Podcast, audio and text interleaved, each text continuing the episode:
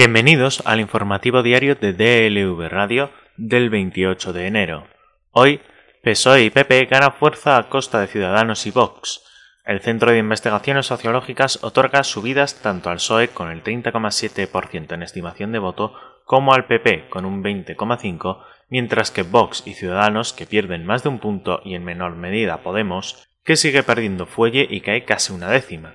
Según el último barómetro del C I S elaborado entre el siete y el veinticinco de enero, el P S O E sube uno coma dos puntos desde diciembre, hasta el treinta coma siete, en tanto que el P P remonta uno coma tres y alcanza el veinte coma cinco, lo que hace al partido de Pablo Casado recortar una décima su distancia con los socialistas. Así, mantendría el P S O E como partido con más respaldo electoral, pero los socialistas como sus socios de Podemos cosecharon entonces su peor dato en el C I S desde las generales de noviembre del diecinueve, hasta el punto que por primera vez fueron superados por la suma de P P, Vox y Ciudadanos, los tres en alza.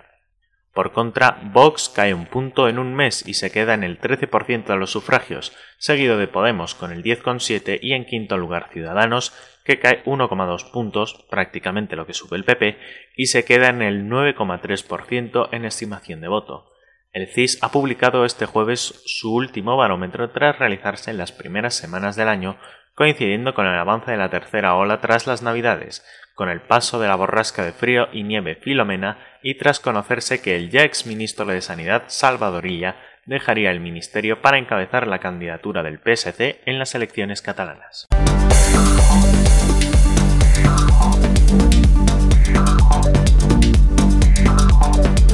El Departamento Catalán de Justicia ha vuelto a conceder el tercer grado a los líderes independentistas presos, con la excepción de la presidenta del Parlament, Carme Forcadell, todavía pendiente de resolución, a los dos meses de que el Tribunal Supremo se lo revocara. Según ha informado el Departamento de Justicia en un comunicado, la Secretaría de Medidas Penales ha alabado el régimen de semilibertad que las cárceles propusieron para los presos del procés, cuando la mayoría de ellos tienen ya cumplida una cuarta parte de la pena o están a punto de hacerlo, lo que les da derecho a permisos ordinarios.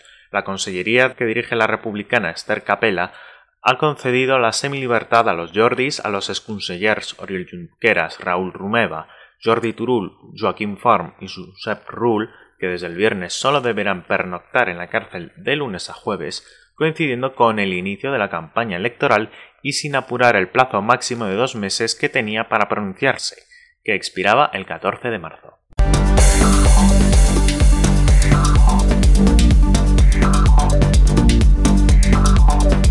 El pasado lunes, la empresa municipal de vivienda y suelo del ayuntamiento anunció la puesta en marcha de un ambicioso plan integral de ayuda al alquiler que ha creado mucha polémica por crear ayudas a quienes tengan unos ingresos brutos anuales de entre treinta y dos mil doscientos y ochenta y ocho mil doscientos euros, unas cantidades inusualmente altas para acceder a una ayuda pública que han suscitado la sorpresa y el rechazo de buena parte de los colectivos de vivienda de la capital y también de la oposición, articulado en torno a tres programas de actuación, el llamado Programa Reviva, el Bono Vivienda y el Programa Confianza Joven. El plan persigue, según el Ayuntamiento de Madrid, reactivar el mercado del alquiler en la capital y aumentar la oferta de vivienda y que los inquilinos obtengan condiciones más asequibles para acceder a ellas. Para lograr dicho objetivo, el consistorio madrileño pretende que los propietarios de las viviendas vacías cedan a la corporación durante un periodo de tiempo determinado a cambio de asegurarles una renta mensual. También plantea ayudas a los inquilinos que se apunten al programa Reviva a través de lo que denomina Bono Vivienda, que se calcula en función de los ingresos, el número de miembros de la unidad familiar y que además tiene unos límites. El bono no podrá superar los novecientos euros. El objetivo del plan es que los inquilinos nunca paguen más del treinta por ciento de los ingresos del alquiler. Por último, el programa Confianza Joven está destinado a jóvenes menores de treinta y cinco años que necesitan ayuda para entrar en un piso. La corporación pondría la fianza y el inquilino tendrá veinticuatro meses para devolver este dinero sin ningún tipo de interés. Con un precio medio de quince euros por metro cuadrado, Madrid es junto a Barcelona la ciudad más cara de España para alquilar una vivienda. Ese precio medio se está acercando peligrosamente al de otras ciudades europeas. Nadie duda de que son necesarias para afrontar los precios de un mercado tan tensionado como el de Madrid, pero nadie cree que el programa impulsado por el equipo que comanda José Luis Martínez Almeida. El plan de ayuda al alquiler de Almeida es un despropósito absoluto, sentencia Fernando Bardera, portavoz del Sindicato de Inquilinos de Madrid, uno de los principales colectivos de vivienda en Madrid. Es un insulto a la gente que está asfixiada en estos meses de pandemia incluso para poder comer y no digamos ya para pagar alquileres de casas muy humildes.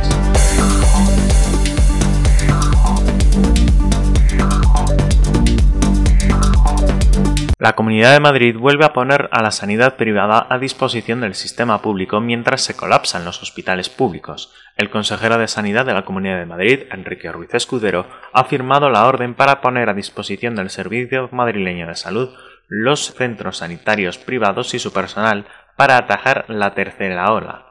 El documento estipula que los pacientes con diagnóstico principal del virus derivados a la primera de los centros tendrán derecho a una compensación de setecientos treinta y cuatro coma veinticinco euros por paciente y día, mientras que la U C I se eleva a algo más de dos mil euros.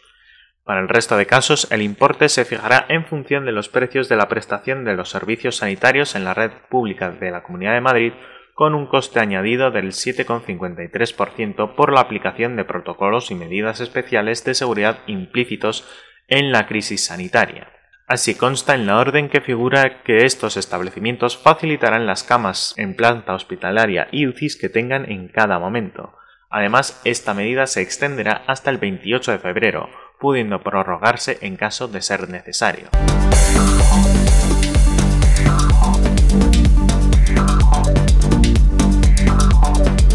La derecha ha unido sus votos en el Congreso contra la proposición de ley registrada por el P S O E y Podemos para limitar las funciones del Consejo General del Poder Judicial mientras no se ha renovado, como actualmente se encuentra desde hace más de dos años ante la falta de acuerdo entre Gobierno y P P. En este sentido, el partido de Casado, Vox, Ciudadanos y Junts per Catalunya buscan frenar la iniciativa al presentar enmiendas a la totalidad con el texto alternativo. Si bien, a tenor de los votos obtenidos en el debate de la toma en consideración de la reforma, celebrado a mediados de diciembre, de ciento ochenta y ocho votos a favor, ciento cincuenta y dos en contra y siete abstenciones, el Pleno de la Cámara Baja tumbará previsiblemente los vetos de estos grupos y la proposición continuará su tramitación parlamentaria en la Comisión de Justicia. Cabe recordar que además de la mesa del Congreso, con los votos de P S O E y Podemos, aceptó hace dos semanas tramitar por el procedimiento de urgencia la propuesta legislativa y rechazó recabar informes consultivos sobre esta modificación de la Ley Orgánica del Poder Judicial, un trámite que no es legalmente necesario porque la reforma se lleva a cabo mediante una proposición de ley de los grupos parlamentarios y no vía proyecto de ley impulsado por el Gobierno. Previamente, los autores de la proposición de ley ya habían recabado el apoyo de Esquerra Republicana, Bildu, Junts, el PDeCAT, Más País, Compromís y Nueva Canarias para reunir la mayoría absoluta necesaria para forzar que se celebraran sesiones extraordinarias en enero para poder avanzar con la reforma.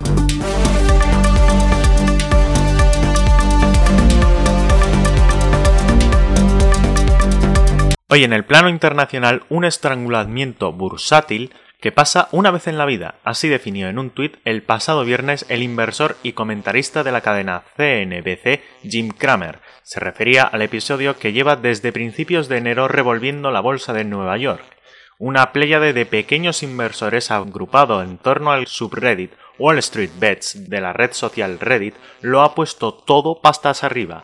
Empezaron a comprar acciones de empresas a la baja como GameStop hasta disparar su valor bursátil, hasta el punto que Wall Street tuvo que parar esta semana hasta nueve veces la cotización de esta firma por órdenes de varios fondos de inversión. Wall Street Bets tiene dos coma ocho millones de miembros y subiendo. Todos ellos personas corrientes, pequeños inversores no profesionales, hicieron que GameStop casi cuadruplicara su valor en apenas diez días. El once de enero la acción de esa empresa se pagaba a veinte dólares y el veintidós llegó a superar los setenta y tres y a finales de diciembre una acción se vendía a dos coma cincuenta y siete. El moderador de Wall Street Bets, cuyo apodo es Bausel, llegó a decir, según informa la revista Wired, que es la primera vez en la historia del canal que todo el mundo está haciendo dinero. Y lo mejor, dice, es que todo empezó con un meme. El columnista de Bloomberg, Matt Levine, ha calificado este episodio de nihilismo completo. Pero, ¿están haciendo trampas los de Wall Street Bets o solo están jugando con las mismas reglas que los grandes inversores, con más o menos disimulo, emplean a diario? Es el debate que se está generando en este caso contra el que está cargando todo el establishment bursátil y económico, dado el dinero que están perdiendo. Según explica el diario público Omar Ocampo, economista del Instituto de Estudios sobre Políticas, con sede en Washington, la subida del precio de las acciones de GameStop se ha producido por especulación, pero también representa una reacción contra Wall Street. Wall Street no solo ha perdido miles de millones de dólares en los últimos días, sino que está muy molesto por el mayor acceso de los inversores no tradicionales al mercado, lo que hace más difícil que pueda manipular el mercado de valores en su beneficio.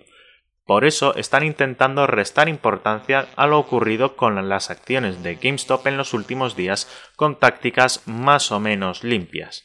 Este tipo de episodios no son infrecuentes y demuestran la facilidad con la que se puede manipular el mercado de valores, que es intrínsecamente volátil, añade Ocampo.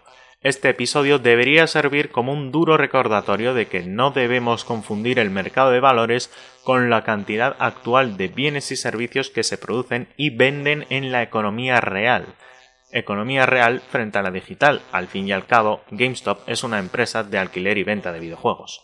Que GameStop esté en el centro de todo no es baladí. Esta compañía lleva años de capa caída, desde que es mucho más fácil descargar y comprar un videojuego a través de cualquier plataforma digital que ir a la tienda a hacerse con uno en persona. Economía digital de nuevo. La empresa cotizaba en bolsa en dos mil trece a cincuenta y cinco dólares la acción, una cifra que se desplomaba hasta los dos con cincuenta y siete el pasado diciembre. El joven y exitoso inversor Ryan Cohen, que en dos mil diecisiete vendió Chewy por tres mil trescientos cincuenta millones de dólares, decidió mover ficha y comprar acciones de GameStop en agosto del año pasado. Los mercados reaccionaron bien, pero modestamente. En enero, Cohen llegó al consejo de dirección de empresa y ahí empezó todo. Empezó el juego de verdad. Fondos de alto riesgo como Melvin Capital y Citron Research llevaban tiempo invirtiendo a la inversa, es decir, compraban acciones apostando a que las de GameStop seguirían bajando y bajando. Sin embargo, tras el ascenso de Cohen, apareció el meme en el canal de Reddit y miles y miles de sus pequeños inversores empezaron a comprar acciones de GameStop como si fueran un ejército coordinado de corredores de bolsa profesionales. Resultado, las acciones empezaron a subir a lo bestia, lo que provocó que siguieran comprando y que siguieran subiendo. Y así, en cuestión de días, la burbuja bursátil se infló del todo. La semana pasada, el fundador de Citron Research, Andrew Lev, se quejó contra estas operaciones y vaticinó, quién sabe si más por estar contrariado por sus pérdidas económicas que por la lógica bursátil, que las acciones de GameStop caerían pronto a los veinte dólares. En un vídeo de YouTube publicado ese mismo día, Lev argumentó su pronóstico. Es una empresa minorista fallida y su valor no se basa en los resultados de su análisis fundamental. Esto solo lo muestra, se quejó Lev, el estado natural del mercado ahora mismo. Puede ser o no. Frente a esto, el periodista y analista económico del medio Axios, Félix Salmon, asegura que el mercado en estos momentos es un juego. Mucha gente está jugando desde sus teléfonos móviles. No les importa nada la evaluación de la empresa, simplemente si su cotización va hacia arriba o no. Es otra cara más de la economía digital. En este contexto, el límite entre invertir en bolsa y manipular la bolsa es muy estrecho y difuso. Según Salmon, si hay coordinación planificada entre inversores con la intención de manipular un resultado, es ilegal, pero existe esta coordinación en el canal de Reddit donde se agrupan casi tres millones de pequeños inversores. En el canal de Wall Street Bets saben lo que hacen, desde luego. Aparecen memes como uno de Leonardo DiCaprio en el logo de Wall Street con el lema «El espectáculo debe continuar». Otro mensaje es «Esto es la prueba de que es nuestra estrategia». Compra acciones, sácale provecho y que se jodan las instituciones. Otro usuario confiesa que ha invertido todos los ahorros de sus padres en acciones de BlackBerry, empresa de capa caída y con apuestas contra su valor como lo estaba haciendo GameStop. O se jubilan en un yate o pidiendo cupones de comida, dice. No es la primera vez, ni mucho menos, que sucede esta burbuja de este tamaño. Ya ocurrió con el boom de las .com en mil novecientos noventa y nueve y en el caso Porsche Volkswagen de dos mil ocho, cuando el veintinueve de octubre de ese año Volkswagen subió como la espusa y llegó a ser la empresa más grande del mundo durante unas horas. Lo que diferencia estos casos del de GameStop es, sobre todo, que la volatilidad y la burbuja la han creado decenas o cientos de miles de pequeños inversores aficionados a través de una red social.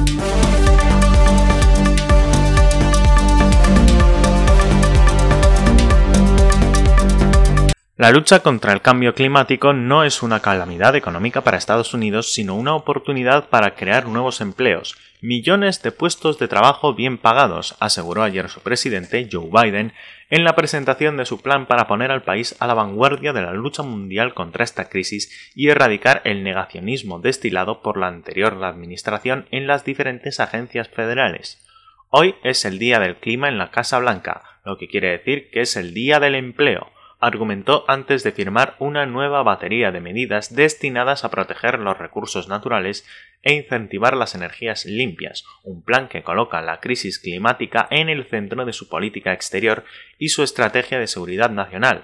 Estados Unidos debe guiar la respuesta mundial a la crisis, defendió Biden, que en sus primeras horas en la Casa Blanca firmó una orden para volver al Acuerdo de París y ayer convocó una cumbre internacional para el veintidós de abril, el Día de la Tierra, para dar más ambición al pacto. La ofensiva de Biden para rehacer el camino desandado por Donald Trump en la lucha contra el cambio climático, un concepto que incluso desapareció de muchas webs oficiales, pasa en primer lugar por persuadir a la opinión pública de que lo que nos dicta nuestra conciencia y lo que nos conviene no están reñidos. El impulso a las energías limpias y la descarbonización de la energía, aseguró, se traducirán en más innovación americana, más productos americanos y más puestos de trabajo en el país.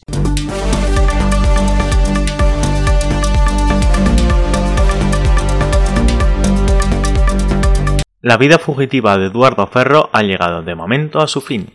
El capitán retirado del ejército uruguayo, acusado de graves delitos cometidos por la dictadura militar de ese país, fue detenido el miércoles por la noche en Peñíscola, la localidad valenciana donde se ocultaba de la justicia.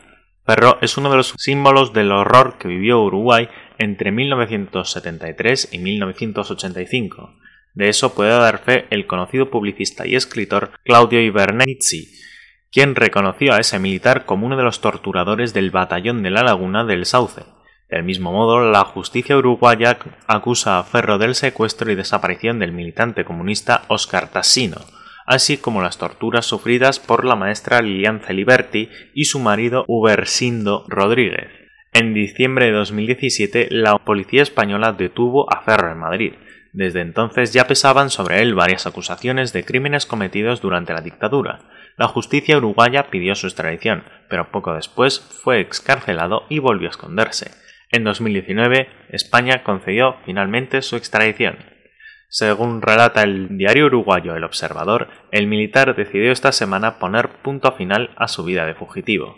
Para ello, le pidió a una persona de su confianza que contactara con Interpol Uruguay para que coordinase su entrega con la policía española.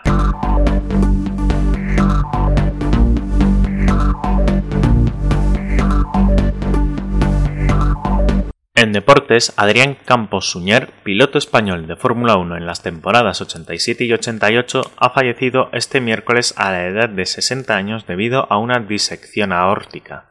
El valenciano también fue el descubridor de Fernando Alonso y Marc Gené y fundador de la exitosa escudería Campos Racing, con la que competía en Fórmula dos y Fórmula tres en la actualidad.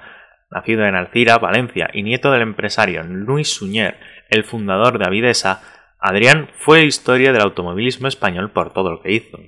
Llegó a ser piloto de Fórmula uno y también propició la llegada de muchos otros a la gran élite que él conoció en mil novecientos ochenta y siete, cuando fue fichado por Giancarlo Minardi para que España volviera a tener un piloto español en el Gran Circo, donde compitió en veintiún grandes premios hasta mil novecientos ochenta y ocho. Su hijo Lucas ha confirmado la terrible noticia en redes sociales, un desenlace no esperado pues, en principio, Campos se encontraba en buen estado de salud.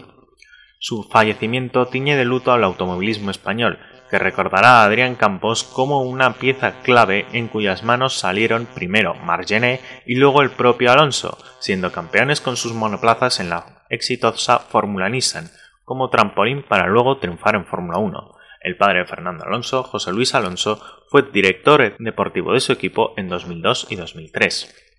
Su propia escudería, Campos Racing, ha confirmado también el dramático suceso de su óbito. En un comunicado ha señalado: su corazón dejó de latir, pero su memoria será el motor que nos mantendrá a todos luchando por seguir su legado.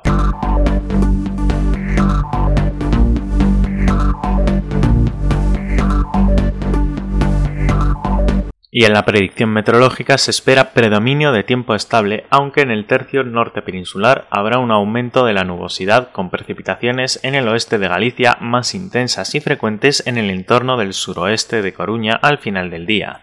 No se pueden descartar precipitaciones débiles y dispersas en otras zonas de Galicia, Asturias y del noroeste de Castilla y León. En el resto del país, poco nuboso con algunas nubes altas y con formación de nubes bajas, brumas y nieblas en la vertiente atlántica y depresiones del nordeste, siendo más extensas y localmente persistentes en las cuencas del Duero, Tajo y Guadiana. No se descarta calima en Canarias.